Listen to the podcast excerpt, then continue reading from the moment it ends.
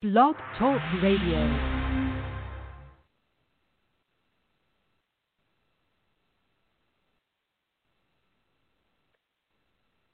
Well, welcome to Kentucky Basketball Across the Bluegrass with Benny and Lee.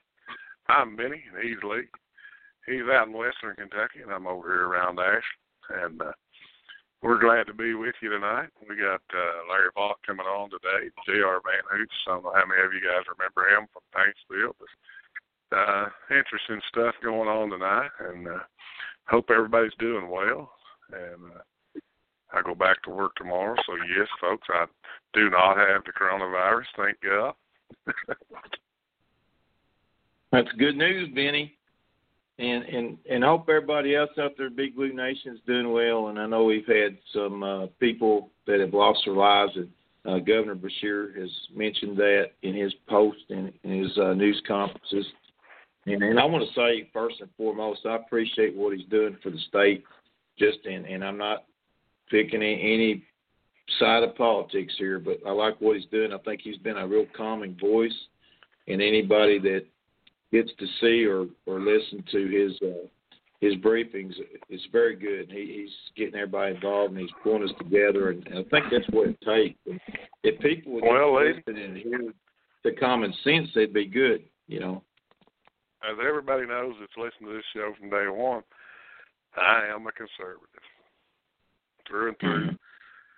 But I am impressed with uh, Mr. Beshear, and I wish Mr. Trump would take some lessons from Mr. Beshear. Just to be quite honest with you, I and it's weird how it works politics because I'm not a big political person, but but I I'm leaning the other way these days. I'm just gonna tell you and I don't know how that's going to work out for me because there's a lot of issues that that I'm strong about, you know, that that I don't even want to bring to this radio show. Trust me, but I'm just saying the leadership that we've seen from Beshear. I'll say this: thank God it wasn't Matt Bevin. God, what a freaking idiot!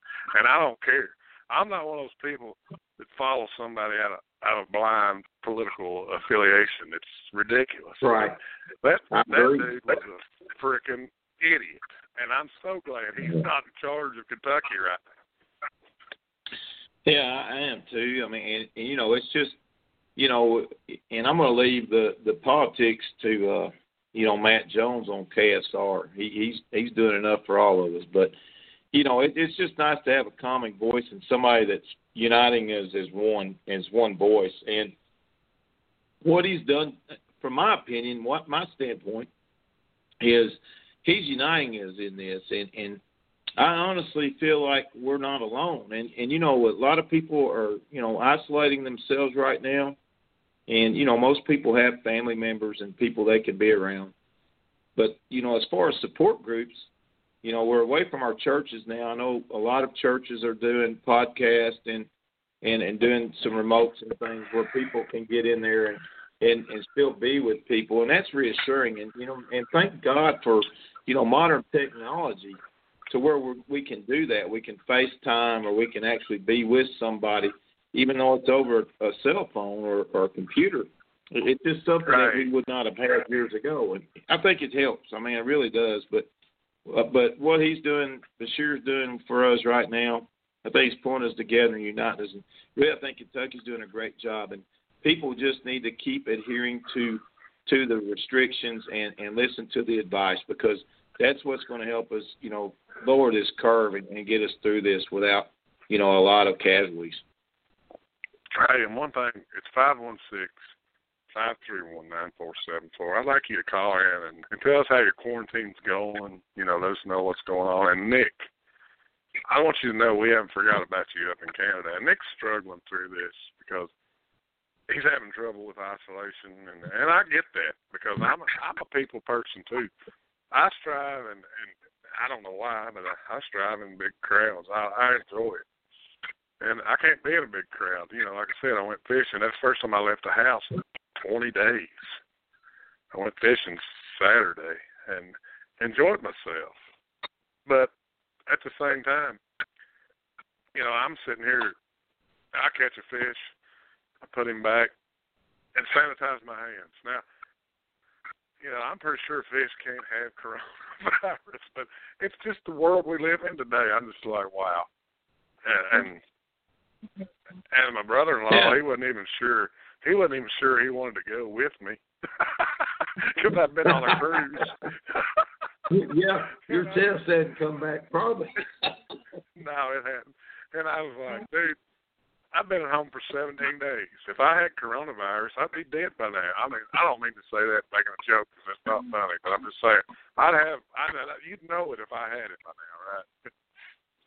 Yeah, and it, it's it, it's scary. I mean, it really is, and it you know it's nice to hear that people are out on the lake, and like you said, it, it's uh you know we talked before the show, and that the lake was crowded, and you know it's good to see people getting out and actually getting to do some things that they can do, and still not you know break you know what we should be doing, and, and, breaking the rules and, and the advice given to us, you know, and uh, but uh, And I can't. you know I can't stress it golf courses golf courses are full too. You know, we were we were going to try to have Darren Feldhouse on last week, and he's he's busy. He's covered up with uh, and I know the golf courses yesterday were busy. So there are things people can do.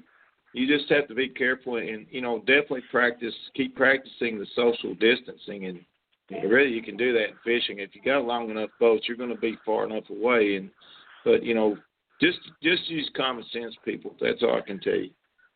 That's what I was gonna say. I seen a lot of people on pontoon boats yesterday that had six, eight people on. You don't need to do that stuff. And I'm not trying to be the police, because trust me, I'm as redneck as they get, and the water is where I feel at home. But I'm just saying, in this time, and at this time, we really need to do our part to make sure we don't spread this thing. And, and I don't want this show to be about about this. I'm just saying my general, you know, just from my general experiences and what I see, I want you guys. I, mean, it's like I was telling somebody I got two families. I think of my family before I go to bed, and I I pray for them, and I hope everybody survives. And I got my BBN family. And, and and a lot of you guys, it's funny. I don't know if you all are the same. Like a lot of these people, I don't even know what they look like that we talk to on Twitter, but I got a picture of them in my mind. And and like Lee, I had a picture of Lee in my mind that didn't look nothing like the real Lee. But you know what I mean. You know what I mean? Do you do that, Lee? Yeah. Yeah.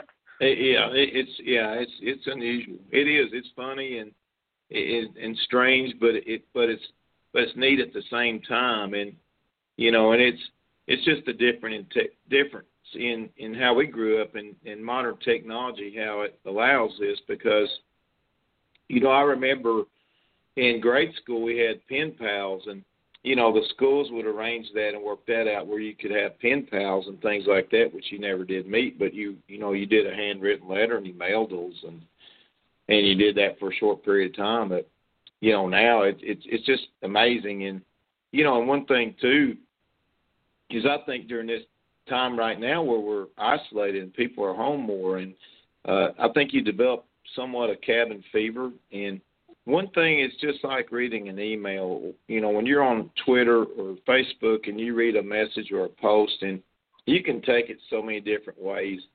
And you know, and I and I did that. I've been guilty of that. You know, as recent as yesterday, and there were some comments about Rex Chapman and how he was, you know, not penalized for the crimes he did and committed, and you know, and I I kind of flew off the handle a little bit at the fellow, but but the thing is, it's not there because there's no emotion behind a text or, or a post, and and so you know that's one thing that we I think that you know I definitely could get better at, and I usually have a cooler head, but you know I had a few beers yesterday. I was having a little bit of fun. So that's why my hair, you know, and I I attempted a haircut. Though let's don't go down that road, but the haircut's hell, buddy. I'll tell you. I, I mean, I've got one ear lower than the other, but you know, thank God it'll grow back. You know.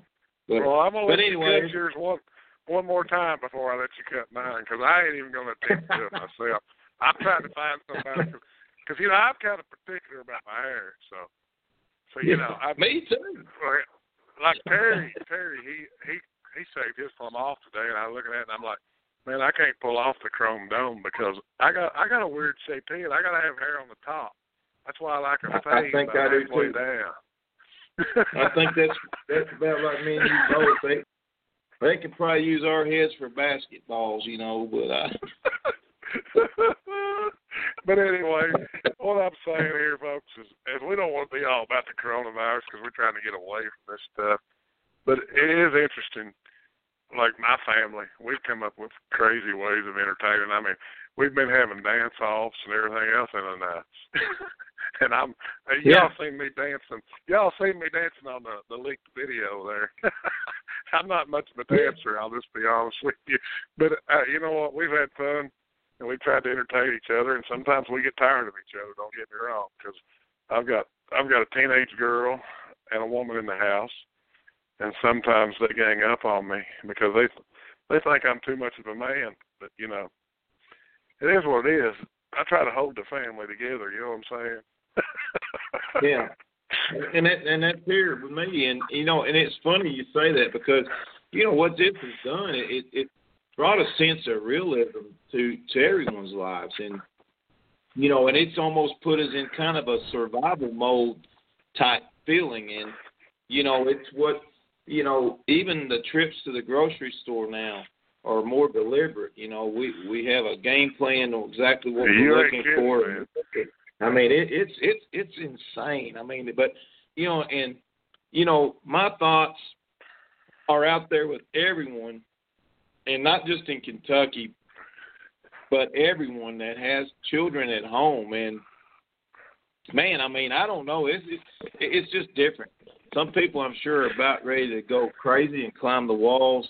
Some people are probably enjoying it, and you know that's the thing. You you just have to keep them busy and and find activities and things for them to do. But you know, stay home and or, or you know, you, you can go to a park, I guess, and, and things, but you just have to avoid contact. But you know, it, it's nice in a way because you know people are going to get out a little bit more and, and spend time with their families in their yards, and you know, unless they're still playing video games, you have that too. But but we've been shooting a little basketball around here and doing some fun things, and it's been kind of kind of nice and relaxing a little bit.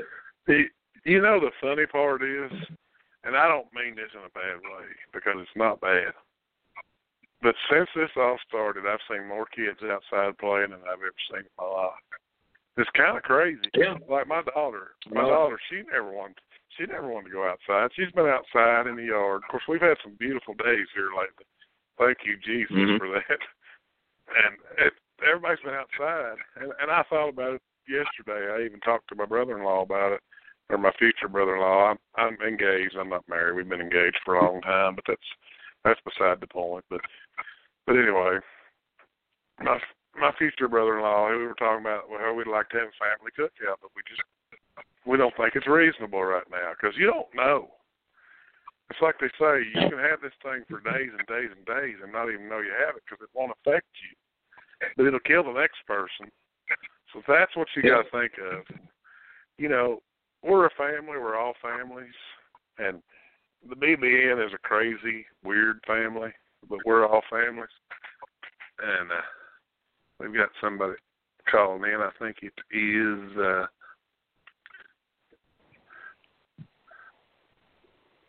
you're on with Well, uh, Benny and Lee. Hello. Hello. Hey, Welcome to this the show. Jr. Yeah, this is Jr. VanHoose. How are you? Good. How are you doing? And I want to introduce you because I'm sorry I didn't recognize your number. We've got some technical difficulties. You're from Paintsville, Kentucky, a 1996 state champion, and you were the most valuable player as a sophomore. And you were Mr. Basketball in 1998, and you had a four-year career at uh, Marshall University. That'll be Did I- correct. If I got if I got anything wrong, you let me know. but it's good to have No. Yeah, no, that's, uh, And, and, and Jr. good. He's going to blame me because I do all the writing, so he's going to blame me. He's, gonna- he's going to point at me. definitely and go, Lee's fault if I got something wrong. uh, no, that's fine. that was that was Well, fine. welcome No. to the show. And it, it's it's good to have somebody real educated, and, and I know you're going to be a great speaker because I, I I've read a lot and heard a lot about you as a teacher, and so you're you're going to be way above just a couple old country boys from Paducah, and and, and way over there where Benny's from. And but uh, welcome to the show, Jr. And it, it, it's an honor to have you on with us today. Well, I appreciate it. I, I definitely, uh, definitely looking forward to it, and uh, give me, uh, it gives me a little something to do besides being uh, quarantine over here. So. And Jr., I wanted to say something before we get started here. 'cause I know Lee's got a ton of questions, but I, I'm from Montgomery County, and and here's the funny thing. I don't know why, but I was telling Lee earlier today. I thought you played at Maysville. I know I know better, and it's it's not like me to forget things like that. But I remember you did you not have a game with Montgomery County in '95? In '95, yeah, that was my freshman year. That was the first year we played in state tournament. Man, I'll tell you what, I'll tell you what, Billy Ray could actually shoot shoot the lights out of it, man. He he really could. Yeah, Billy Ray's a friend of mine, and I, I know him from a long way back. And I actually played with him some, but I, like I was telling Lee earlier, I was kind of an idiot in high school, and I did some things I probably shouldn't have done. But but that don't need to be broadcasted throughout the state here. but I remember I, I attended that state tournament that year, and and I was thinking there was a game between you two, but I, maybe I'm wrong. Yeah, we played them. We played in the first round. They, that was the first time that I played the state tournament, and uh, Montgomery County beat us in overtime. Uh, Billy Ray hit a like he had most of that season. He hit a big three towards the end of the game to tie the game up, and, and they ended up beating us in overtime. I That's thought I remembered that, but then, uh, but I, I guess you know why I would think you played for Mason County now because we had a lot of battles with Mason County back in the day. But I, I knew better than that. but I was telling I was telling Lee my memory's kind of foggy, which is sad being forty forty three years old, but your memory's foggy like that. Hey, But you I'm- can blame it on age, Benny. I'm gonna blame it on the bourbon today. I think. it could be.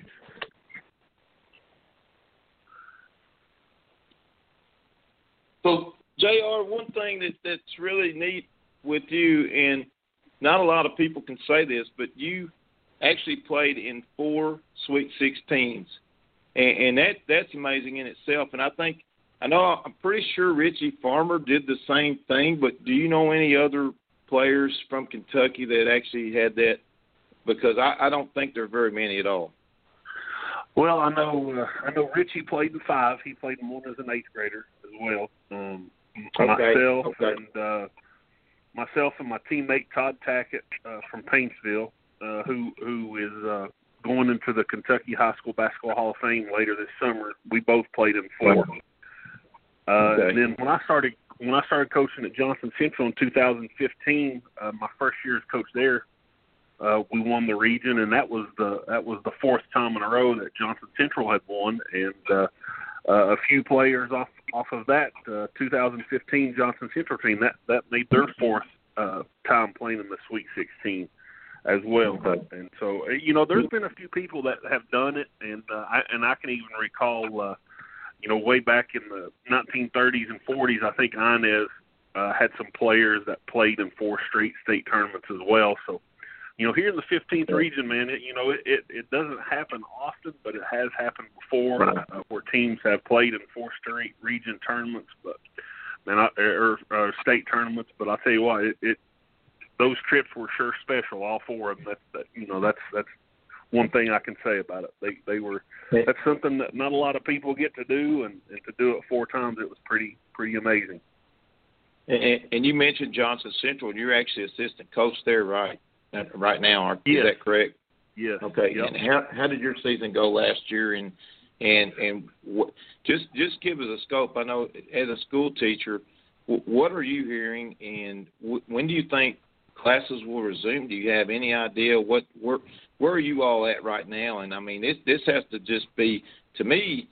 Uh, you know, the children I'm around here at, the house, they they they're loving it. It's like kind of a break, and they're doing their thing on the computers and and uh, doing their classwork and, and and logging in. But you know, how is it affecting you? And, and are you are you talking to any of the students and just the just tell us about the VanHoose family and, what's going on at your house right now because it, it's crazy everywhere.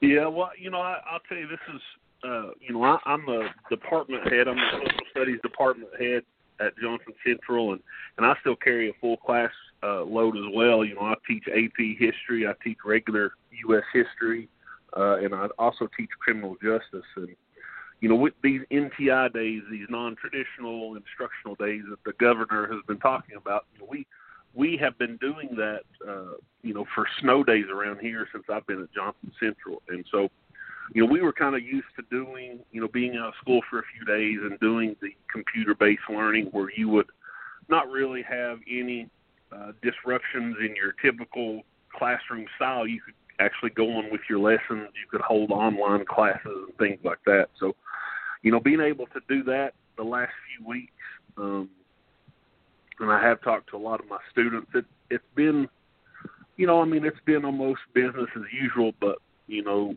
it's been three weeks. Uh, you know, I haven't seen my students. I haven't been in my classroom. Uh, you know, fortunately, you know, because Johnson Central is what they call a one to one student to technology ratio school. You know, all of our students that come through the high school and, and in our elementary schools now, they each get a Chromebook, a little, a small little computer uh, to help them with these NTI days. So, you know, I have been able to keep up with my students, and they have the technology that, you know, as far as what we are learning and, and doing is, it's a little bit different, but you know, we're still trying to keep them on pace. Uh, but man, I'll tell you what, this is this is, and I tell people this all the time. This is definitely something I've never seen before in my lifetime. Um, you know, the quarantine, the stay at home, and you know, social distancing. I mean, you, you're starting to learn all kinds of new terms and phrases and things like that, and uh, you know, you really just it, it feels it feels like everybody's going back to those days where you know you had to try to figure out ways to entertain yourself. Uh, you know, technology Right. can only do so much before you stay bored. Um, so, you know, what my wife and I, know, we, of course, you know, people know this about me. I love to read books and I love to study and, and things like that. And, uh, you know, history books are, are definitely, uh, uh, you know, something that I enjoy. So a lot of reading, uh, a lot of studying, um, you know, just, uh, I, you know, I, I I don't really know how to describe it. Uh, still trying to to do the same things that you've always done, go out for a drive, things like that. But uh, Mm-hmm. uh, you know, it, it's it's really been tough. And as far as anything that we're hearing, uh, you know, they don't really tell us as teachers too much. Uh, you know, I, I know that we're going to be out of school through April the twentieth, um, and I, and I expect probably the that week before April the twentieth that you know they'll either be letting us know, look, you know, you're going to be out a couple more weeks, and then we'll be back in school, or you know, it just doesn't look like we're going to be able to finish school this year, uh, you know, or something like that. So I, I, I don't look for us to go back on April the twentieth. Uh, I would be surprised, but you know, I mean, who who knows how long this could be? I mean, it could last all summer. I mean, nobody Yeah. really knows right now. That's that's what's scary. Exactly. And Yeah. Jr., I want to say to you and all the rest of the teachers out there, you're all doing a hell of a job because I've got a 13 year old at home here, and they've really been they've been having video classes and things like that that we couldn't have imagined when we were in school, obviously. But they've been doing a heck of a job, and they've been staying in touch with me, letting me know. Because my daughter, unlike me, she's a great student and she does a great job, and they have they have really there's nothing that that has changed other than the personal interaction. They've been they've been great, and, and I'll say Yeah, yeah. teachers are under underpaid and underappreciated, and I'm starting to get a greater appreciation for that right now with the times that we're in because they've done one hell of a job. Well, I, I I definitely appreciate that, and I, I do agree with you. We are a little underpaid. I, you know, I wish uh, I, I, I'm, I wish we could get paid a little bit more, but I, I think going into the, I think going into it and becoming a teacher, you know, you're not in it for the money. You're in it for the kids and for especially me. I mean, the reason I became a teacher is I love history. I love to talk about history. I love to uh, express my enjoyment with others uh, about history, and uh, you know, it was just something I thought would be natural because I mean, really, you know, what kind of job uh, would I have been able to have that, you know, it's something that I like to do in my spare time. I love to read about history. I love to study historical figures, and you know, you get to you get to show that and talk about some of these stories to your students, and you know, it's just a blast to be able to do it. Well, and and I'm going to interject something a little funny in here because you know I think all three of us right here, you know, when we we went to school, it was a little bit different than today, and you know, and you know if you got out of line, and I'm going to tell you, I I, I talked my way out of some paddlings in in my day, and and I can honestly say I I I never had one, but I can tell you right now, Jr. If you were my teacher, I definitely wouldn't want you I wouldn't want you on the other side of the paddle on me. I'm telling you, six ten, and I mean, big guy. I mean, I can't imagine how how that would feel. You know. That's probably one of my biggest well, disappointments that he didn't become a Kentucky Wildcat because I thought he should. Well, I, I remember you. I'll tell, I might not have remembered I'll, exactly. Well, I'll tell you this. I, I want to hear. I want to hear. I want to hear a little bit too on, uh, on how that all went down with Rick Pitino and and and uh, because I know you had some visits there and uh, and, and yeah, I, I agree too. And we we know who you are, or we wouldn't even ask you on the show. But um, you know, we would have loved to see you at Kentucky, and and I know you made the choice for you know what was best for you, what you thought was best for you. And but how did that all come down, and and and where was Kentucky at? I mean, this was during the uh, you know the the three NCAA championships, and so Kentucky was on a roll and a real high there. And I know we had a coaching change from Pitino to Tubby, but where where was Kentucky with you in in recruiting, and and how close was there ever a chance that you were going to play at Kentucky? Well, I'll, t- I'll tell you guys, you know, growing up in in Kentucky, and uh, you know, I, I can I can say this probably for most of the kids in the state. I mean, when you grow up in Kentucky, you want to play for Kentucky uh, in college. I mean, that's just you know that's just I guess that's kind of bred into you. But you know, growing up as a young kid, uh, you know, John Pelphrey played at Paintsville as well, and so you know I got to watch John play. I, I vaguely remember playing him in high school, uh, playing watching him play in high school. You know, I was in first grade when he graduated, but I can I can definitely recall you know, watching him play at Kentucky, I remember Christian Laettner hitting that shot. Of course, they've been replaying it the last couple of weeks. Um, but you know, I, the dream was always to play at Kentucky. Um, and to be honest with you, they did recruit me uh, fairly well, especially when Coach Pitino was there. and then they had that coaching change with uh, Coach Smith came in, and you know they had signed some big guys uh, already, and uh, I believe. Uh, I'm trying to think here. Was it McGlure? There was a big guy from.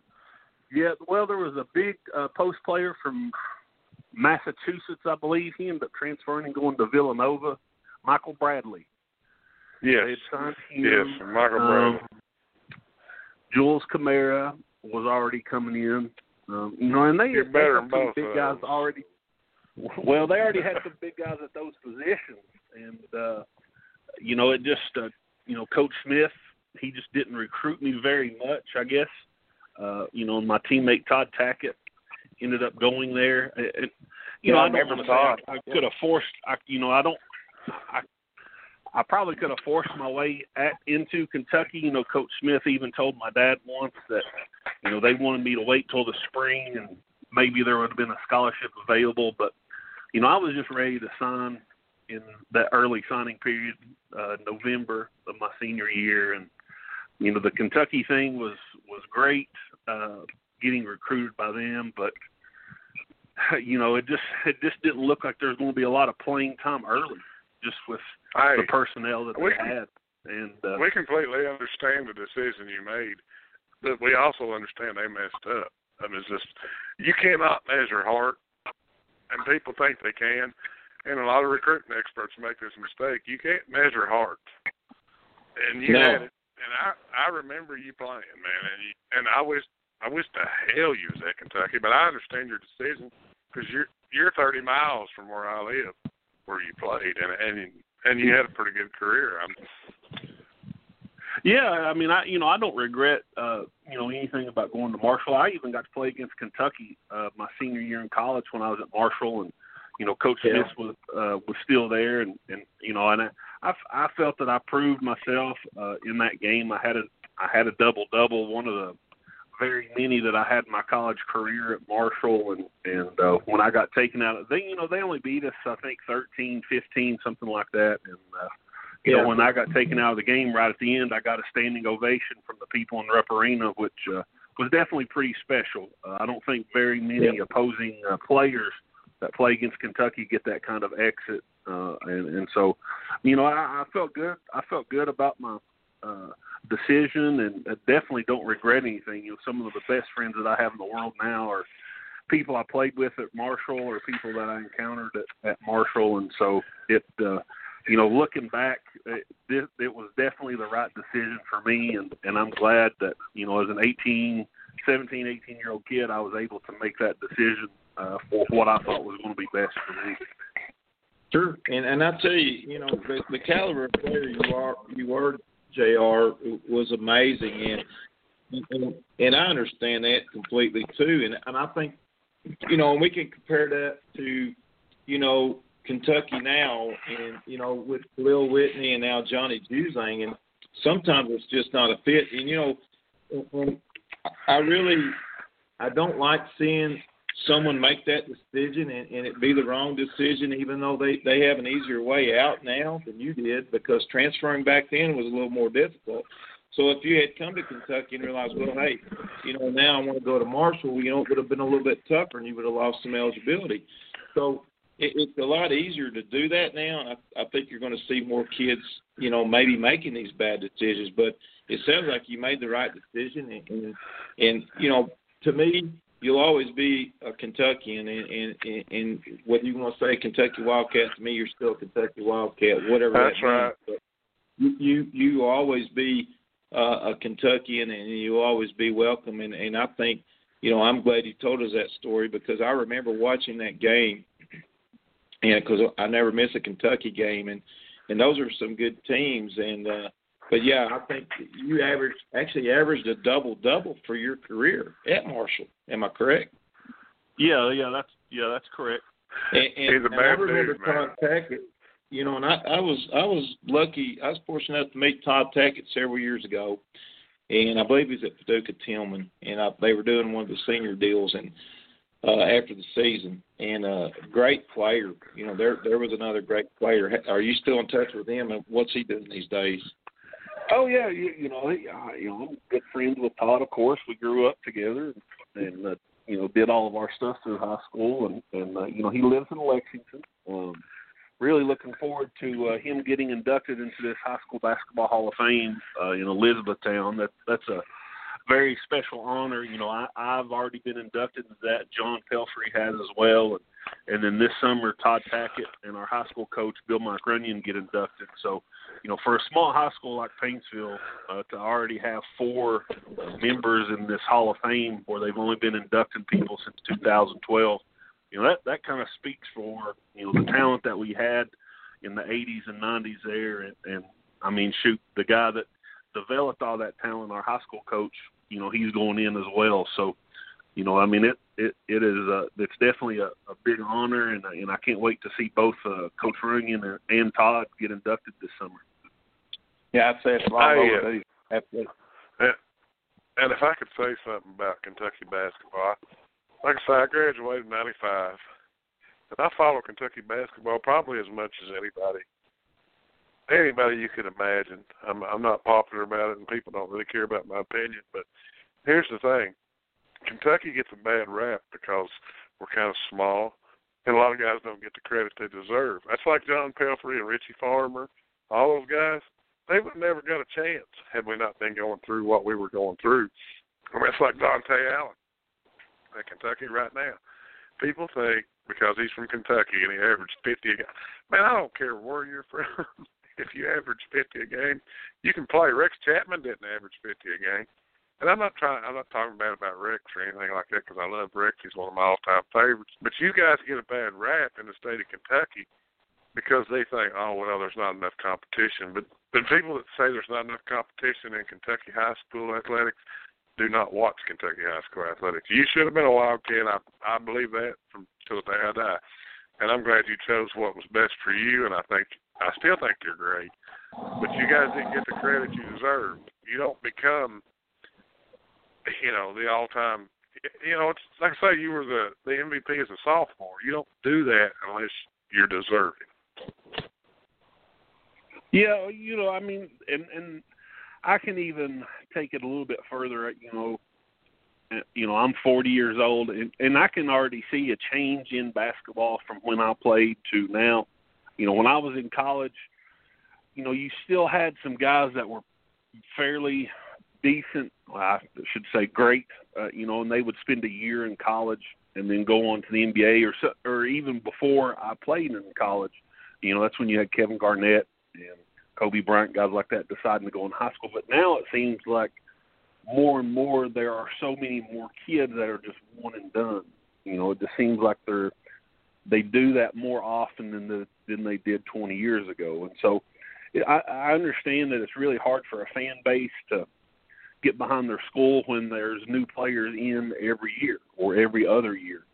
Um, and and you know I think that's one of the things where Kentucky kids get a bad rap. You know, there are still a, a good number of Kentucky kids that have made it to the to the pros just in the last few years, and and they haven't played at Kentucky. Um, you know, Ray Spalding, uh, he graduated from Louisville Trinity in 2015. You know, he got drafted a couple years ago. He's in the NBA, uh, and, and you know, we can just name so many kids that have played at different schools. Uh, you know, that have made it to that to that place, and so you know, like you said, I think Kentucky kids do get a bad rap, probably because most fans, and and that's fine. Most fans in Kentucky are fanatical about the Cats. They really, if you're a, a kid that goes out of state, they really they really tend to forget about you.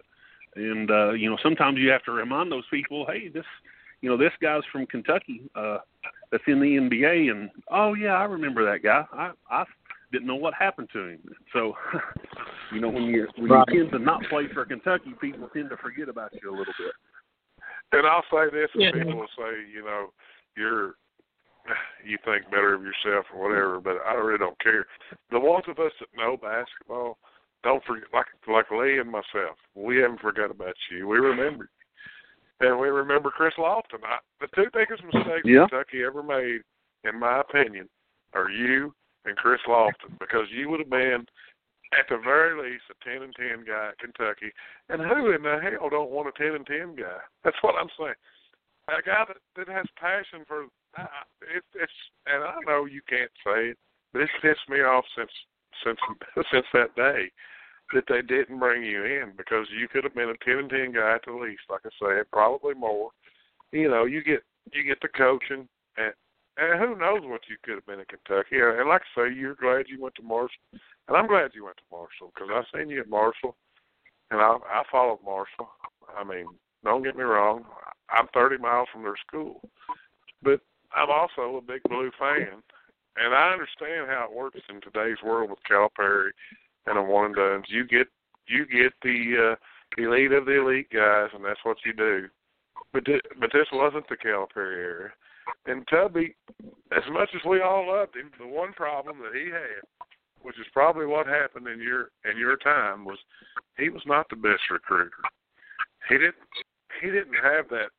He was an X's and O's genius. He really was, but he was not the uh, the kind of guy to go in and sell it to you like he should have. And I think he should yeah. have brought you in. I think he should have brought Lofton in. Well, you know the the whole thing with the recruitment process. You know, he got hired. You know, Coach Smith got hired uh, the summer before my senior year, and, and of course, I, I was one of his very first phone calls. You know, they they could call incoming seniors. I, think starting on July 1st that summer before your senior year, and I, and I want to say Kentucky called. You know, maybe eight o'clock in the morning. I mean, they were one of the first five schools that called that day, and you know, Coach Smith was really enthusiastic. He talked about wanting to recruit Kentucky kids, and you know, he had been following me. Uh, you know, he'd been at Georgia and places like that, and so he'd been following me before that. And and Todd and I were scheduled to go to that Adidas uh, ABCD camp that they used to have. I, I think they actually still have it in New Jersey. You know, like the top hundred players in the country or whatever. And they were going to watch us both up there, and and I thought I had a really good camp. I mean, I you know I made the top twenty All Star team, and and uh, you know one of the top twenty players in the camp out of supposedly the top hundred players in the country, and and kind of amazingly, I really never heard from Coach Smith again. My dad talked to him a few times, but uh, you know, Winston all Bennett uh, contacted me a couple times, but other than that, you know, I I think they they kind of based their decision on my performance at that camp, which I thought was I, I did pretty well. But I mean, guys, you know, you know how it is in summer camp. You know, post players rare, rarely touch the ball, and, and Exactly. you don't get ju- you don't get judged on a lot. But uh, you know, I you know, top twenty All Star game. I thought uh, I thought that was pretty good, but uh, you know, it Yeah. kind of ended right there, and I never I never Yeah. really heard much from them again. All right, so it, it, you you you bring me to this one too, and and, and I know the Indiana Kentucky love hate relationship there. So, and I know Bobby Knight was recruiting you pretty heavy, and I know you made a you made a visit, at least one visit there, and and you've got an interesting story there. And I think uh, Dan Dakich, love or hate him, you know, some I don't know. I, I know when uh, Dan was over at the Big Blue Madness in uh, the Bahamas, he, he became a Kentucky fan, and some Big Blue Nation took him in, actually adopted him after all these years. That, that he just seemed like he had it in for Kentucky, and and then uh, so it seems like he swayed a little bit. But can you tell us a little bit about your visit? Now, I think Bobby Knight was ejected. Can you tell us a little bit about that visit? and How that all Oh went? yeah, yeah. Well, That's a shocker. well, you know, uh, to to kind of go back a little bit, uh, you know, a lot of people don't know this about me, but my father, my father was born here in Paintsville. Um, but when he was three, uh, my grandparents and him, they moved to Indiana to find work. What they used to call the Appalachian Highway. A lot of people from Appalachia moved north to Ohio, Indiana, Michigan to find work in the 50s. And so my parents didn't grow up in eastern Kentucky. They grew up in northern Indiana. So, you know, my dad was a die-hard Bobby Knight guy. You know, he, my dad grew up and played high school basketball against Kyle Macy and, and, uh, you know, played for a coach who's actually still coaching high school basketball in Indiana right now. This is, uh, I think this is like his 45th year or something like that coaching. So, I mean, this guy's been doing it forever, and uh, That's you know, so I mean, Indiana was, you know, I always heard stories about Indiana high school basketball, not Kentucky high school basketball, and so, you know, of course, when you start getting recruited by Bobby Knight, I mean, that's a huge deal, and uh, so my dad and I were up there for an unofficial visit. We'd actually drove to Bloomington, and, and Coach Knight had actually come and watched me play in down here in Eastern Kentucky a couple of times as well, and. uh I think Coach Knight got thrown out like at halftime or before halftime, I guess. yeah, I know, I know. Everybody, everybody's shocked, right? Shocking. And, uh, Was, And was, so he, I was, would he have wearing, was he was he wearing He's a one of plaid coat? guys that night? ever. do what now? Was I he wearing a he's one of plaid coat that night?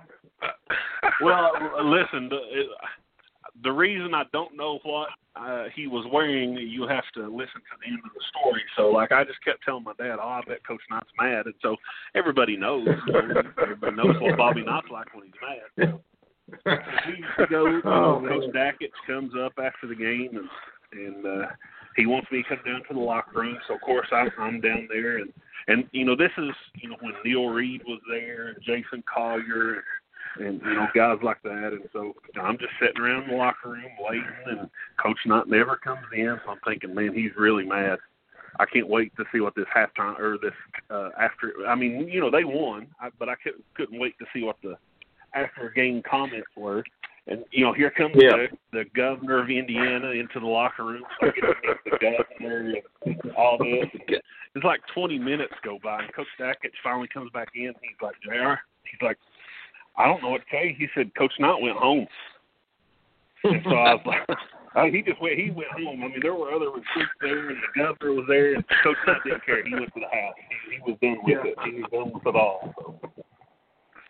Hey, Well, JR, it- it's- I'm gonna tell you. I think you're, uh, I think you're blessed that he went home because I love you. I think I think you had a great career, and like I said, I've always wished you was at Kentucky. But man, you said Neil Reed there, and that that just brings back some bad memories. I, I don't know. Well, yeah, I mean, you know, everybody- you know, everybody's seen that thirty for thirty. Uh, you know about him and Neil Reed, and and you know what happened. I mean, we all know what happened, but listen, I, you know, and hearing stories from my dad, like, you know, he grew up listening to those Bobby Knight stories. Uh, you know, but of course before Neil Reed and all that stuff, and the season on the brink book that came out in the early '80s, and I mean, it was. uh I don't want to say that I probably could have handled it, but yeah, I, I mean, I shoot, I, playing for a coach like Bobby Knight, yeah, that probably that probably would have been a little bit different. I'm sure. You could have handled it without doubt, but you don't. There's no need to handle it. I mean, oh no, I no, love, no. I mean, I, I love basketball. I'm a basketball purist, but Bobby Knight, and and, and I hope that I don't make you mad, but Bobby Knight was a freaking asshole.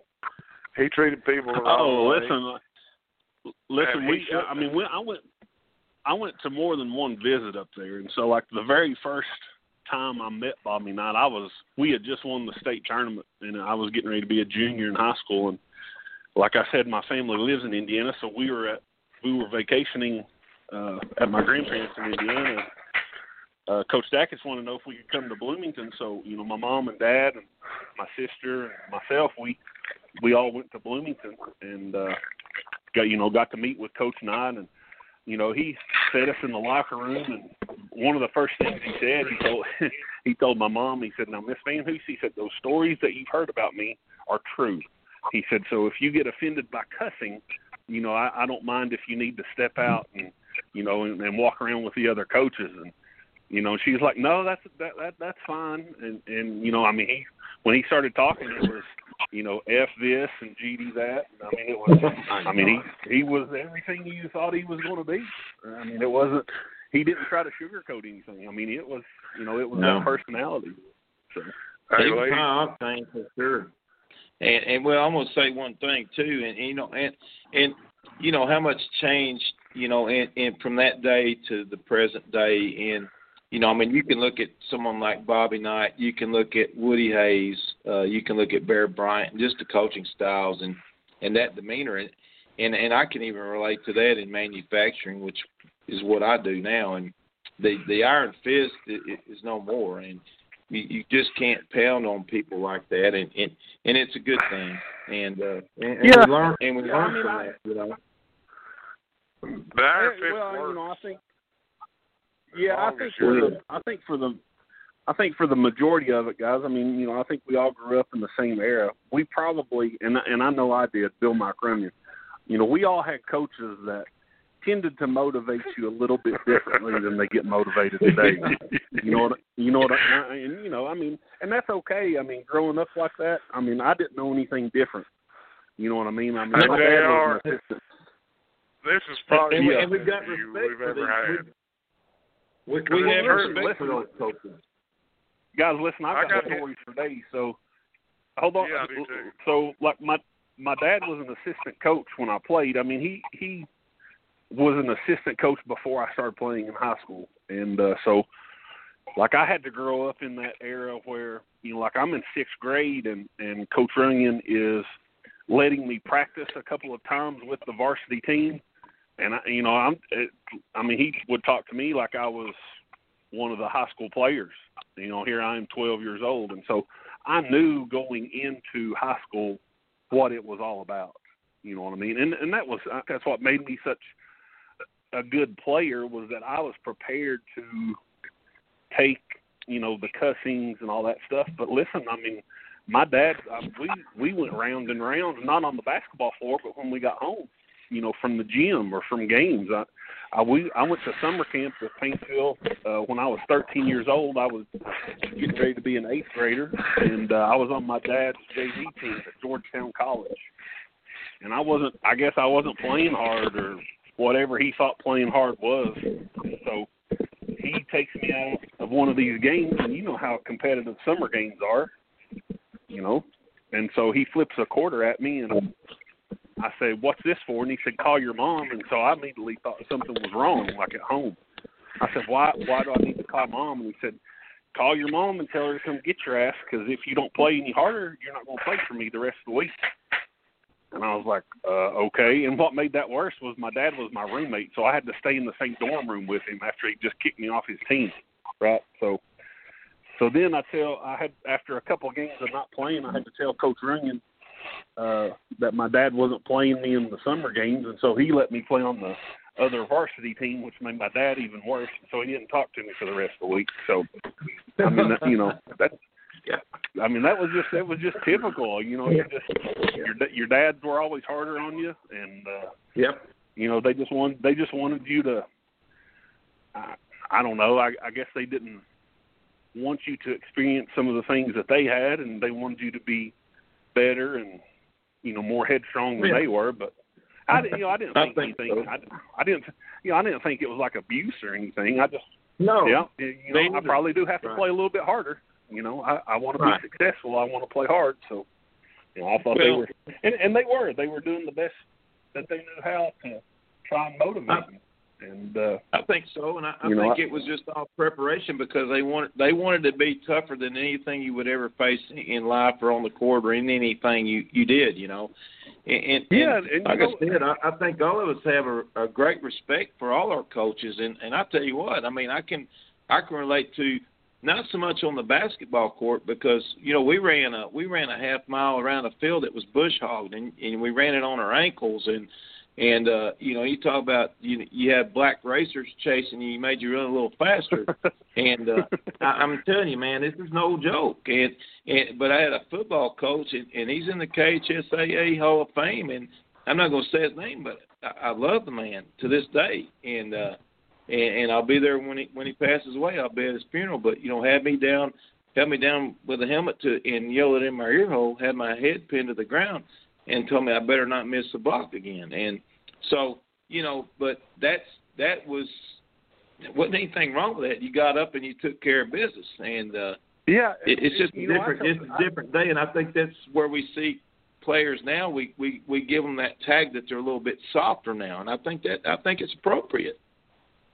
Well, I tell you, I tell you what I see. You know, this is my this is my 17th year as a as either a head coach or an assistant coach in high school basketball, and you know what I see a lot of is I see a lot of kids that talk back to their coaches, and I Yeah. I never would have dreamed to do that because if I had to talk back, then I wouldn't have had to worry about what my head coach did. My dad would have knocked me in the next week. You know, you know what I'm saying? I'd talk back to the head coach. Well, You know, what do you do? That's do? what I always But- say, Darryl. We'd be picking Yeah, up. I teams. mean- Yeah, exactly. I'm, and, you know, you see it happening. You're like, did I just see what I what I think I just saw, and nobody got hit or something? Like, uh, what what's going on? And so, you know, I I, I don't know if players are softer. I think they just and and I don't really know how to describe it. I think in this social media age where they've grown up and and, and they can man. be whoever they they can be whoever they want to be on Twitter and Facebook.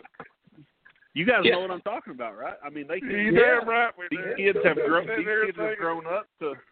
These kids have grown up where they can say anything behind a keyboard, and they feel that it gives them the power to say anything face to face. You know, and You where, remember where the we chalk? grew up in the air. Do what now? Chalk the head in the football. I got hit in the face one time from a coach with chalk because I wasn't paying attention in in football practice. And I'm thinking if that happened today, there'd be a lawsuit. Oh God, son, somebody'd be fired. It'd be on CNN, and I mean, Yep. it'd be on Fox Yep. News. Be, you know, but I mean, it just it just amazes me that kids today what how they treat their and and even more than that, like stuff that I hear coming coming from the stands on the bench, like directed at coaches. I'm thinking. Yeah. I I never would have embarrassed myself yelling at my kids' coaches or you know the opposing team's coach. I I, I mean it's sometimes it's just it's just flat out embarrassing. But Yeah. I, you know I I don't know I what agree. made it change. I, I really myself. I really don't know. I had a lady and, you know, get there's on a coach. because I There was was played her some daughter. coaches that Oh, we're Yeah, all talking. Go ahead. That, the coaches that we played for, uh, you know, they uh, they definitely wouldn't be able to coach today. That's for sure. No. ain't no doubt. But you know, I, there was such a level of respect back then, though, that you know, in, in the huddles, and, and I don't care what sport it was, it, it, basketball, uh, even baseball or football, and when our and we we still were able to do three sports or, or more, you know, even four with with track, and uh, you can't do that now. But the respect for the coach, I mean, you could you could hear a pin drop, and uh, and that's no that's no joke. That's no exaggeration at all. It Well, was listen, total I mean, just- just- total balance. yeah, think about my situation. So, like playing for Bill Mike Runyon, who had already coached a Kentucky Mr. Basketball, John Pelfrey, and had already won Yep. three region tournaments and been to the Final Four. You didn't question what that man said because he'd already done it. I mean, what what were you? Right. He'd coached a Mr. Right. Basketball. He'd been to three state tournaments. You were going to listen to what he said because you wanted to play in the state tournament, and he knew what it took to get there. So, you know, Right. that's I mean, you didn't question that. What he was doing, he was trying to get us to the state tournament, and we understood that. That's why no nobody questioned. You know, we might have when we got home. I can't believe I can't believe we had to run all those sprints, or I can't believe he yelled at me. But we definitely weren't going to do it to his face or to another coach. That's for sure.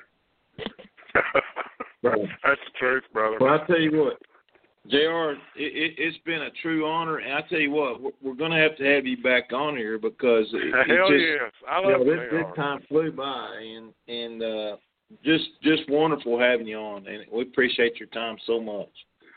Well, I, guys, I appreciate it. And listen, I mean, it doesn't look like I'll be doing anything in the next few weeks. I'll be on quarantine. So just give me a call. I'll be on whenever. Okay, do it, we appreciate Absolutely. you a lot, and and it brings back a Well, lot no of memories because I I remember those days, and like I said, it's it's something else. It's it's crazy the way the way I actually had a, a parent that like he was talking about the coaches get on to me because I didn't play her daughter in a, in a basketball game, and I'm talking about a little bitty basketball game, and she refused to go in. I tried to put her in. She refused to go in the game. And I was like, all right, don't worry about it. You don't yeah. have to go. I- if you don't want to play, I don't really care. That's fine with me. Yeah. Yeah, I, I've I've been in that position a couple of times as coach. You know, when you don't play a kid and their parent says something, and you don't. uh, I mean, again, politically correct. You don't want to say, "Look, your kid's terrible." I, I just I can't do it. You know, you can't say that anymore. So you just kind of have to take it. You know, you just have to take the yelling and the screaming and just move on with it. So I've been there, guys. I've been there. It's it's not a it's not fun. It's not a fun business. You gotta you gotta have a special heart for it. That's for sure. Right, and enjoy the rest of your Sunday, Jr. And uh, thank you for everything, and, and we're glad to have have had you on today. Well, guys, no I thank appreciate it. Any anytime you need me, just give me a call. We will do it, and good luck, and, y'all stay safe, okay? All right, you all too. Take care. Wow, what a, what a great conversation, Benny. I mean, that, amazing, absolutely amazing. Right. You know, so many stories. It, it's just, you know, it, it's just neat to hear these stories because it's a little more in depth than what we ever hear. And you know, I would have probably never talked to J.R. VanHoose, knew who he was, and um, but just just just great conversation. And and and what are people doing right now? I mean, I, you know, I I can get it. It's nice outside. Maybe they're not going to listen to the podcast today, but I hope they'll play it back because we've had some great shows this year, bud. They better listen, cause we we got this. You know what I'm saying? And and, and man, I'm sitting here thinking, honestly, I'm thinking J.R. VanHoose should have been playing at Kentucky, and I believe that. They do. And I know I do too. I know that uh, that Well, Tubby had a problem it- with recruiting. I'll, I'll admit that. You'll admit that. We both know he's Hello. the greatest X's and O's coach. How you doing, brother? Yeah. Welcome to Kentucky basketball across the bluegrass. I think we have Larry Vaught on there. Oh yeah, yeah, okay, yeah. I just had tried to call and it told me goodbye, so I thought you didn't need me tonight. Oh, Larry, we, no way. We've been having technical Benny- difficulties Benny- all night long. Benny's got a little intro for you. So, you, you want to introduce him to uh, everybody out there, Benny? Yes, Larry Vaught. He's at Vaught's Views. He is uh he's a Hall of Fame Kentuckian, honestly. He is he is the man. There ain't no doubt about it about you know, and uh he's from Danville. Uh he's Sports Writer of the Year, National Sportscasters and Sports Writers Association. He's won numerous Kentucky Association Writing Awards. He's a member of the Kentucky High School Athletics Association Hall of Fame. I think most of you guys know this guy, by the way, because we definitely know Larry Vaught. But he's a syndicated UK sports column of appeared in over 30 newspapers across the state as well. And I'm not trying to blow you up, Larry, but you're just big time. You know what I'm saying? well, well, I, I appreciate that very much. So, so thank you a bunch. It's uh, nice of you to say all that. Uh, even if you and just also, made it up, happy okay. birthday, happy happy late birthday. I know your birthday has been in the last couple of days, and uh, I hope you're doing well. I know it's hard to keep track of the days this time. I mean, I mean we're in a crazy. It's, just a crazy situation, you know, the the quarantine and the the coronavirus, and we was trying not to bring that up, but it's just the truth. I mean, we don't know what we're doing from day to day. No, and we don't know what's going to happen going forward with with anything, and it makes for some difficult times. But like I say, we just have to kind of do the best we can and try to stay optimistic about things and hope for the best in some ways. But I just uh, saw where the president has now called for social distancing through the end of April, and saying now that he thinks the economy won't even start to get going again until June first. So that's that was a pretty som- uh, sobering thought coming from a, a man that's tried to be pretty optimistic up until today. Yeah. You ain't kidding, and, and Larry, Larry, what do you think this does for the recruiting period? You know, that's coming up in July. I mean, all this is going to get pushed back and possibly even canceled. So, what does this do going forward for Kentucky as far as recruiting? And what about the incoming recruits? Are they are they even thinking anything different? I mean, they may not even get to play this this kind of season, and, and that that's a scary thought to me.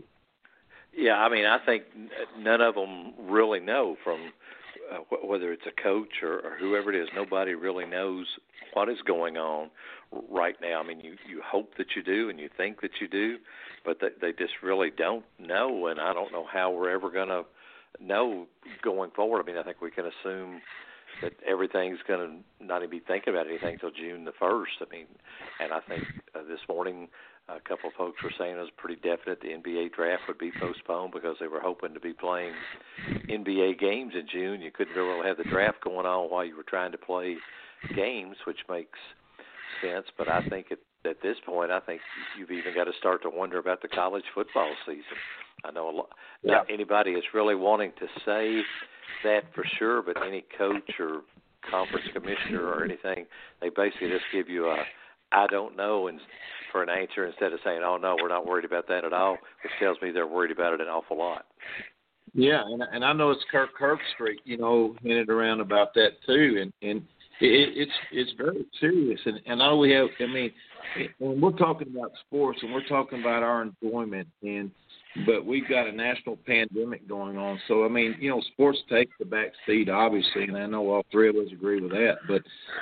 But looking forward, and you watch Honestly, more year. I think it's more than a pandemic. I think it's beginning to be something else, and you know the next word, and I don't want to say it, but I think it's it's getting to that point because you think about Kentucky football, man. We we're sitting here thinking we finally going to have a team that's got a chance to win the SEC East, but I I don't I honestly don't think it's going to happen. I think they're going to cancel the season, and I hate that for all of us.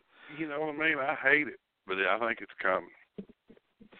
Well, I would like to tell tell you that I know you're wrong, but I think an awful lot of me is wanting to say that you are correct. I mean, I've I've been holding off hope. I had was finally going to get to take my four grandchildren on a cruise in in June, and was really excited about that. My wife and I were going on a cruise in May to Alaska, and when we had to bite the bullet on that one, it wasn't so bad. But then I thought, well, you know, by June all this is going to be okay, and now I've already decided by the end of June it's not. And I mean, I don't know when things are ever going to be okay again. That's a that's a tough thing to deal with. I know athletes at the high school level, athletes at the college level. I watched the thing on uh, NBC this morning or this afternoon. I've kind of lost. As you say, it's kind of hard to remember what time of day you were Yeah. doing anything because you don't have to what go. day it is.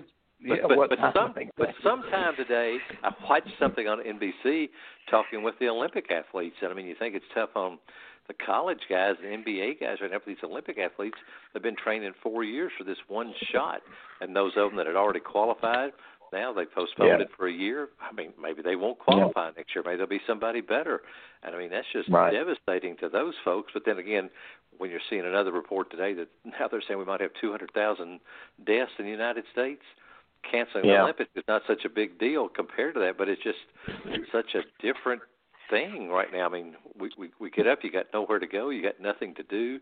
You, if you find a grocery store that's open, you run in and try to get out of there as quick as you can. And I mean, it's Yeah. it's just weird. Man, it's it's just weird. crazy. It is, It's and, and, and you're right. And, and you're you're talking about you know people investing time and effort and and money and and everything they invest in in preparing for something like that. And Olympics is a great point, Larry, and and I'm glad you brought that up. And but you know it's it's the same with with any of these recruits or or you know even in the in the job market. So you know if someone's looking for a job, I mean everything's slowed down. The the country's slowed down.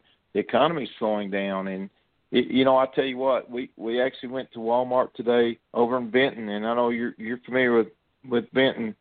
Larry, because I met you over at the Marshall Hoops Fest several times there, and uh, Yeah. in the past few years. And but uh, you know these grocery workers just just diligently going to work and and, and doing what they need to do. And and you know they're they're you know we talked about teachers earlier in the show with J.R. VanHoose, but let's give some credit to these people too because they're going into work and and they're making sure we have food for our families. They Yeah, ain't making that's- nothing. Yeah, well, that's true. I mean, t- t- teachers are sacrificing because their routines are disrupted, but they are all basically safe because they're, you know, working by themselves and still trying to do the best they can for our kids, and and God bless them for that because I know my four grandchildren, two live in Northern Kentucky and two live in Tennessee. They are struggling with this. My youngest one, he's he's quit school because he doesn't like what's going on right now. He just like he just said he's going to quit. And I mean, but I understand the frustration. But but you're right. Gro- grocery workers, uh, all those the different hospitals, and clinics, and and the fire and police. I have a son-in-law that's a, a police a police sergeant in Nashville, and one of those people that works under him uh, ha- has been tested positive for the virus. So they've had to do a lot of precautions Sad. down there. So it's uh, it, it's hitting home more and more. I have I've not really seen any updates today, like with Karl Towns' mother. Yeah, I know was wondering about that myself. I've, I've, And here's the sad a lot of part. I. I was telling a grocery store worker today. I said, I want you to know, because we had to have a few groceries. We we we had we bought like two weeks supply, which I know we probably shouldn't have. But we had, and I had to go to the grocery store today to get a few things. And I told her, I said, I want you to know we appreciate y'all because without y'all, most of us would probably starve to death. And she started crying like you, the first person that said that. And I'm thinking, how could I be the first person to say that to these I mean, these people are putting themselves on the line for probably minimum wage, most of them. Well, and it's, it's sad. interesting. Yeah, it's it's interesting you said that today because I did something today that I've never done in my life before, and that was to uh, go through a drive-through window at McDonald's, which I've done that. But the, for the first time, I left a tip for the person that was doing the cashier work there. Cause I just thought, you know, wow, here you Wow. are out here making Yeah. sure I can buy fish sandwiches, take to my mother. I, I would have never ever thought of leaving a tip for somebody in a drive-through window before, but Right, today I decided right. I- I'm going to do that. Yeah, exactly. And, and you know, another thing, i- as warm as our culture is in the South, in, in Kentucky especially, eh, the one thing, the one difference I see is just when you go into these stores, everyone is. It, and, and my dad was from Detroit, so I spent a lot of time in Detroit, Michigan, and, and it has the big city feel where people are just in a hurry, a little bit rude, uh, just you know, not sociable at all. And it, it, it's just a it's culture shock for me that way because everybody is very diligent about what they're doing in there. And it, it there's no nonsense going on in there, and uh, that that to me is one of the biggest culture shocks with this pandemic for me. Yeah, and I mean it's it's been it's been hard. I mean I did video conferences with Mark Stoops and uh, John Calipari both this week, and you could tell they are genuinely worried about the, about their players and future of the game and our our state here and everything like that. I mean you can tell they're very concerned about everything that's going on. I talk to high school coaches, probably like what Jr. does, and they don't know when or if they're going to see their players or what they're going to be able to do again. And I, I mean, I think it's a, just a pipe dream to think there's even going to be school again this year. So you can't have too. school. How do you even think about having sports? And uh, I talked with Julian Tackett, the HSAA commissioner, the other day, and he said that even when things start to get back to normal, then you've got to there's going to be a huge emphasis on academics because of what everybody has missed if they end up missing the rest of this school year. And he said, so do you start right back in in the in the fall if that's when classes start again? And do you resume sports immediately without giving these kids the chance to reacclimate ac- academically? I'd never thought about something like that, but I think Julian has a pretty good point right there. So I, I just don't know what's going to happen. No, and, and you're right, and it's this affects. I mean, we're we're so keyed in on basketball right now because we we were basically robbed from March Madness with this, and but but think of all the sports that it's affecting. I mean, we're looking at at golf and Major League Baseball and and and football, and there is so much that happens during the summer for for preparing for for your fall sports and, and, and major league sports. It, it just and I and Larry, I know you've never seen anything like this before. None of us have. And and where, where do you think it does go? And and, what are you hearing as far as the, the recruiting period? Are, are the are they the coaches obviously are still in some conversation with the players, but what what are they what are they looking at? Are they going to have no recruiting period, or are they going to open it up more, or what, what do you think? I, I don't think they know it. I don't think most coaches care right now because they got more things that they're worried about. So I think they're just going to try to recruit however they can. I, I like what John Calipari said. He said everybody's in the same boat, so let's don't worry about a lot of those things right now. I mean, of course, he's in a good position because he had his recruiting for this year basically done. But I think he's right. I mean, if if you don't have any summer recruiting, you've still got the whole school year to recruit kids that are juniors of now and will be seniors. So there's no need to rush into doing something that's rash. I mean, you've got you've got videos. You can, you'll still be able to call guys at a certain amount of time. and they can't visit campuses right now, anyway. So I think you just go and do the best you can. But then again, you look like this past week, Kentucky got a, a pretty big football commitment from Kaiya Sheron, the quarterback at Somerset. So there's still going to be talks yeah. and things still going on. But I mean, if you if you take like Kaiya there at Somerset, well, he doesn't know if he's going to have a senior football season at Somerset. So I mean, it's it's a lot of crazy things going on. Yeah, absolutely. And Benny, did I lose you? No, I'm here. I'm listening. I actually had a call coming in, but it dropped. I was going to put the call on, but but uh, they didn't wait long enough. Maybe they'll call back. But but yeah, I'm I'm in agreement with you guys. It's it's just a wild, crazy thing, and we don't know we don't know what's going to happen. And here the caller's coming back in. Let's let's let them in here and see what uh, we what do you got? Welcome to Kentucky basketball across the bluegrass with Benny and Lee, and we also have Larry Vaught on. If you want to ask a question, go right ahead. Hello, my name's Jerry. Hey, um, what's your question? I, Larry already might have talked about this, but uh, um, I was wanting to know uh, what any word on. Um, I know five of them have declared, and um, of the five, I'm thinking three will be back. I'm I'm right there with you myself. We'll see what Larry thinks, and I know Larry has to be careful what he says, but I, I think Larry has an opinion just like we do. Oh, Larry didn't have to be careful about anything. He just works for himself. He can do say whatever he wants. He he didn't have to worry. So I, I, I, I think it's just hard. I mean, I think I, th- I think Tyrese Maxey. I mean, if there is a draft, he's going to, he's going to be a, f- a first round pick, and I assume there's going to be a draft of some kind at some time. So yeah, I think Tyrese uh, goes. Now the other four, I'm really starting to kind of wonder. I mean, what happens if they postpone the draft till August or something like that, and then these guys are thinking, okay, do I take a chance on going ahead and staying in the draft and maybe not getting picked as quick as what I thought, or do I just decide, okay, I'm just going to come back to Kentucky right now and take a chance that Kentucky's going to have a normal season, it'll be a normal draft next year, and I'll go go from there. I mean, I, I don't think Ashton Hagans will be back, and I don't think Nick Richards will be. But then again, with all the different things right now, I, I don't know. Uh, Immanuel Quickley, I mean, I think I can argue that he will will be back or he won't be back. I feel pretty strongly about it. Either way, it's hard to imagine he's going to have a better season. He's also a guy that I think enjoys being at UK, and his family doesn't have to doesn't need him to make money and to rush and do anything that he might not want to. EJ, I just don't think his draft stock's going to be high enough for him to leave.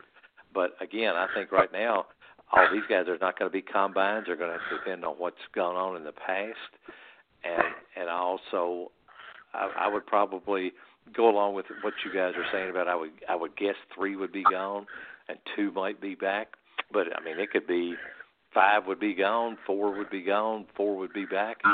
I think there's so many unknowns that none of us really know, including John Calipari, from all I could tell. I mean, heck, he didn't know Johnny Juzang was going to transfer.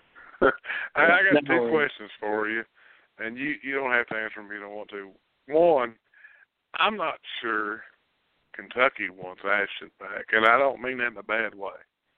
And two, I think I think uh, Quickley needs to come back to show he can run some points. point, and that would probably get him mid-range first round if he shows that he can do that. Because I think it's important to those guys, even though we all know he can do it if he wants to. Because we, I, I've seen Ashton, and I'm thinking, I watch the I watch the NBA game quite a lot, and I'm thinking if you don't think Ashton's a first rounder, then you don't know basketball. I'm telling you, not Ashton. I'm sorry. Quickley is a first rounder I think Quickley's a first rounder right now. I don't know what the draft boards are saying because they haven't been updated, but I think Quickley could be a first rounder right now. What do you think, Larry? Well, I think if he's a first rounder, he would be gone. Uh, definitely, I think the NBA guys that I talk to aren't as worried about his running the point as they just are about his size, and that's the one thing that won't change if he comes back to Kentucky. He's still going to be the same size he is he is now one thing they really like is the fact he can make those mm-hmm. three point shots. So I, I don't know what'll go on there, but but with Hagans, I, I think mm-hmm. Calipari would take him back in a heartbeat. I think John has that knack that he can get along with guys that sometimes may drive everybody else a little crazy, but John doesn't mind an emotional, competitive guy that sometimes crosses the line a little mm-hmm. bit with his outburst and all. John doesn't have any problems at all with that, and I think I think he would take Ashton back in a heartbeat. But I, I believe in Ashton's mind, he thinks he's ready to go play in the NBA, and I hope he's right. When I watch him shoot, I'm wondering what makes him think that. But if he believes it, it works out. I mean, so I mean, I never thought Mychal Mulder would sign a contract like what he did with Golden State either. Yeah. Well, and, I've been and Larry, what do a you, what do you think the fallout was with? Uh, what do you think the fallout was with with Hagans and Calipari? Was it was it as as big a deal as everybody made it out to be? I think yes and no. I think if you remembered a week or so before, Calipari had been talking about maybe wanting to rest him for a game anyway to let him get healed up. I think he was a little bit more banged up than a lot of us knew. I think Ashton was frustrated with himself, not necessarily his team, but was frustrated with himself. And I think those couple of little emotional outburst he had when he got into it on the bench with Calipari, then he got into it with Nick Richards. I think it was just kind of one of those decisions that hey, let's just take some pressure off of him. Let's let him stay home. Let's let him rest up. Let's get ready to win this NCAA championship and have a fresh, mm-hmm. rejuvenated Ashton Hagans. So I don't think it was going to be any big deal at all when Kentucky played its first game in the SEC tournament if they'd been allowed to play. Hey I think guys, that's and what we have we have another caller that's got a question, so I'm just gonna let them in since since this is a crazy time. We're just gonna let them in and see what they got. Welcome to Kentucky basketball across the bluegrass. You're on with Benny and Lee and Larry Vaught. Yes, uh, it's still me. Uh, I have to agree. I think the way the season ended and Ashton would call it a temper tantrum or whatever, it might motivate him to come back because it ended sadly with not getting a chance to prove that he really was part of the team. Yeah, it, it, it's Yeah. it's hard to know because I, I I think Ashton is a guy that his teammates liked. I don't think his teammates had any problems with him. I think his group got along pretty well as a group, including Johnny Juzang. I don't think Johnny had any problems either with anybody on the team. And no. you know, some guys just decide though that they're ready to go and they're going to go no matter what. That this is their time to go and try and prove it. And that's what they want to do. And Ashton may just be one of those guys that thinks, okay, I need to go do this. He, he's a little bit older than some other guys are, and he may figure a, a year in the G League would be better for him than another year at, at Kentucky. And you could probably argue that, you know, one way or the other. But if that's what he thinks and that's what he believes, then he'll be better off going ahead and doing that. Larry, I don't think well, anything been on the it'd be better for you than a year at Kentucky, in my honest opinion. I think Calipari and Kenny Payne as well know what it takes. Uh, I'm not saying that they're the greatest pro, they run the greatest pro offense or the greatest pro defense. I'm just saying they know what it takes to get you to the next level. And I think it's hurt several guys through the years by not putting their faith in those guys. And if you just actually look at the track record of Kenny Payne, and what he's done with Karl Towns, and some of those, and Randle, and, and Well, some of those and- big guys. well, look at what he did with. Look at what he's done with Nick Richards this year. and Shai Alexander. I mean, nobody thought Shai Alexander or Tyler Herro were a first round pick in the beginning, but they made them that. And sometimes I think, go ahead, Larry. I was going to say that's exactly right, but then, like I say, you, you flip around and Mychal Mulder thought, you know, that he could have done this, done that, and he went the G League route, and now it's going to work out pretty good for him. You know, Derek Wilders stayed all four years at Kentucky, and, he, and he's playing over in Germany and doing okay, but he's not in the NBA. So I mean, I think these guys just have to do what's in their heart. I think Calipari's really good at encouraging them to do that, and then helping them in any way that he can.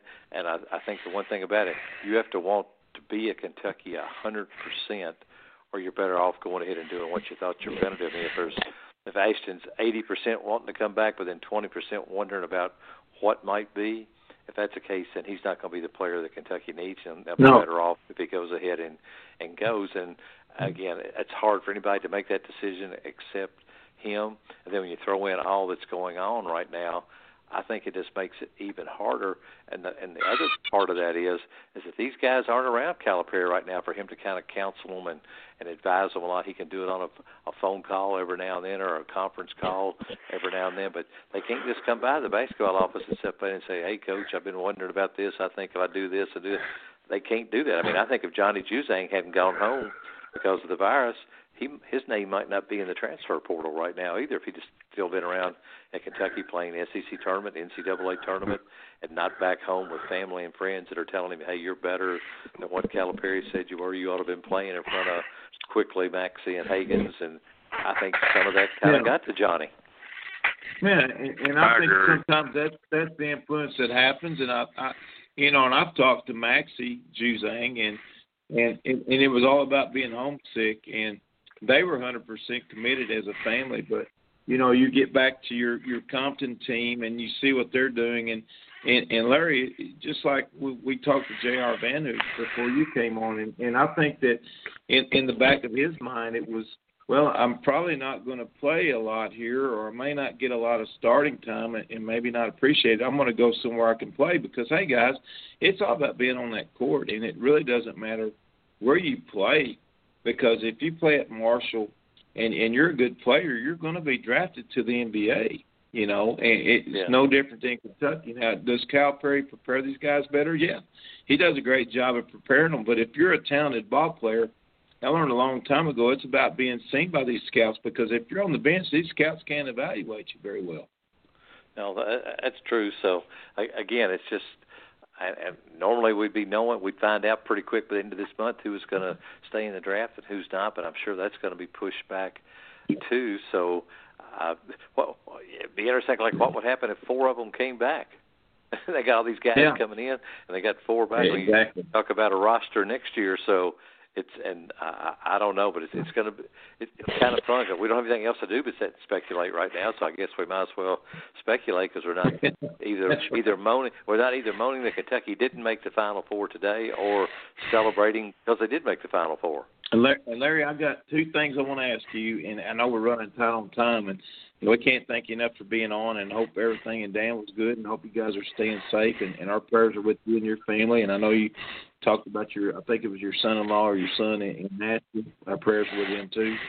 And, uh, but but uh, I want to know, you know, Kentucky was on such a. It, it seemed like the momentum was going our way, and it, it really seemed like the. I felt some magic with Ashton Hagans thing, similar to Antoine Walker, and, and Pitino pulled him in in the SEC run and, and tournament years ago in '96, and also with this, I want to know what your thoughts on are on where Kentucky. What what did you feel about Kentucky going into the NCAA tournament? Not even not even looking at SEC tournament. I think they were on a roll. But and then who, what recruit are you the most excited about coming into Kentucky this fall, and why? Oh, that's a lot of good questions right there. I think uh, uh, probably the the one recruit I would say uh, Boston, and I'm a little prejudiced because I got a chance to watch him a couple of games when I was out in Las Vegas this year, and I watched him in, per, in, in person and really, really came away impressed with him. So I would say him based on what I've seen. I would say Terrence Clarke based on what I've heard, but I've not seen Terrence except in kind of some videos, which most of those guys look really good in the short clips that you see like that. But I know I've watched enough of Brandon Boston to know that I really, really like what he's going to be able to do. And I thought going into the tournament, I thought the Kentucky chances were as good as as anybody. I thought they had the right pieces. Uh, I, I like guards. I think Nick Richards gave them what they needed. I think coming off that emotional last week where you blew that lead to Tennessee and then came back and won at Florida without Hagans and without Quickley on the court the last 10 minutes, I thought they were getting ready to really crank it up. And I think just from listening and being around Calipari, that he believed the same thing. And when usually when he has that little swag going into March, his teams have played really, really good. So I was really looking forward to seeing what was going to happen.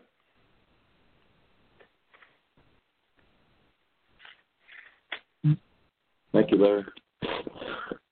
And Larry, we appreciate you calling in tonight. We won't keep you any longer. We won't take up any more of your time, but it's been an honor. Like I say, I follow you and uh, I read a, a lot of your articles, and it's it's nice having you in on Kentucky basketball across the bluegrass. And if there's anything you're doing right now you want to let people know, let them know.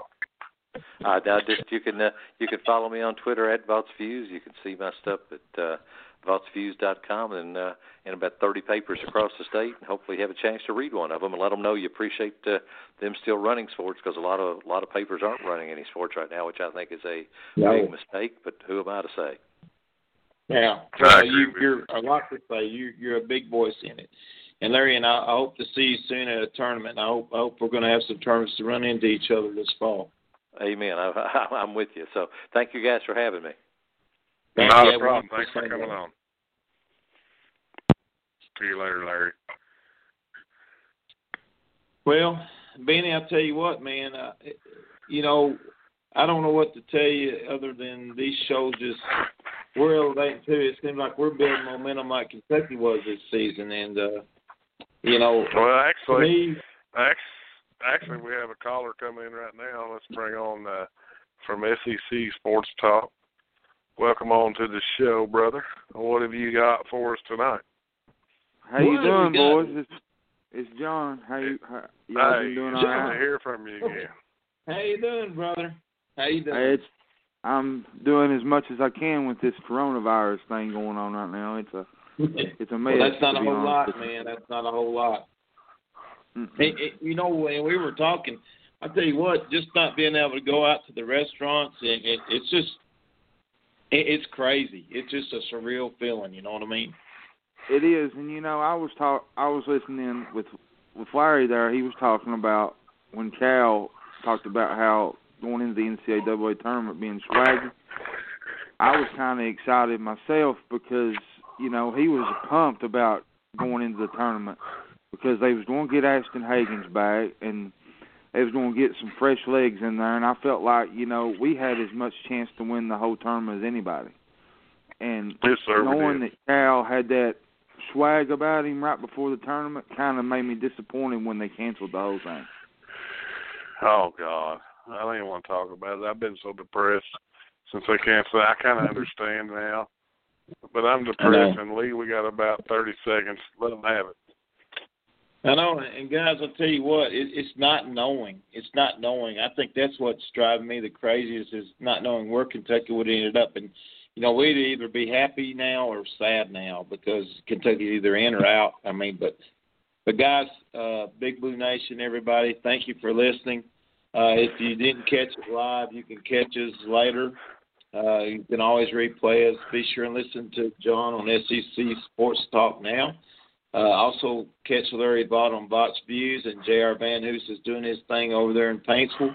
And, and we love you guys, and, and stay safe. And remember, this is Team Kentucky. Stay strong. We're going to beat this thing. That's right. And John, you call us anytime, brother. You're family, and uh, I don't want you I- to think that I- you're I'm- not. Big Blue Nation's John, we'll get always on next week me. for sure. Let's get you Well, on next uh, week, okay? I'm free. I'm free all week next week. I've I've got some things going. I got a page on Facebook now. It, it's more of a just a fan site kind of. It's like a Kentucky Sports News. I'm just giving people fans that don't get a chance to read their news. I give them opportunity to to read what's going on going on around Kentucky basketball and football because a lot of these fans don't don't get on social media and they don't get on these other things and just giving fans the opportunity to read what's going on in the world, especially in the times that we're in, is a is a kind of a big plus for everybody. Without a doubt, we all got to help with this situation that we're in. And uh, We do. like I said, John, I, you're you, you're family, brother. We want you anytime you want to Big be Blue here. Nation's always family, brother.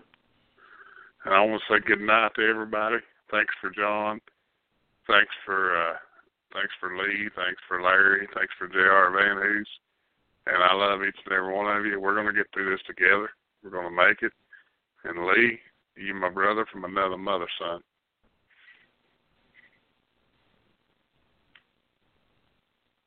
Go Cats.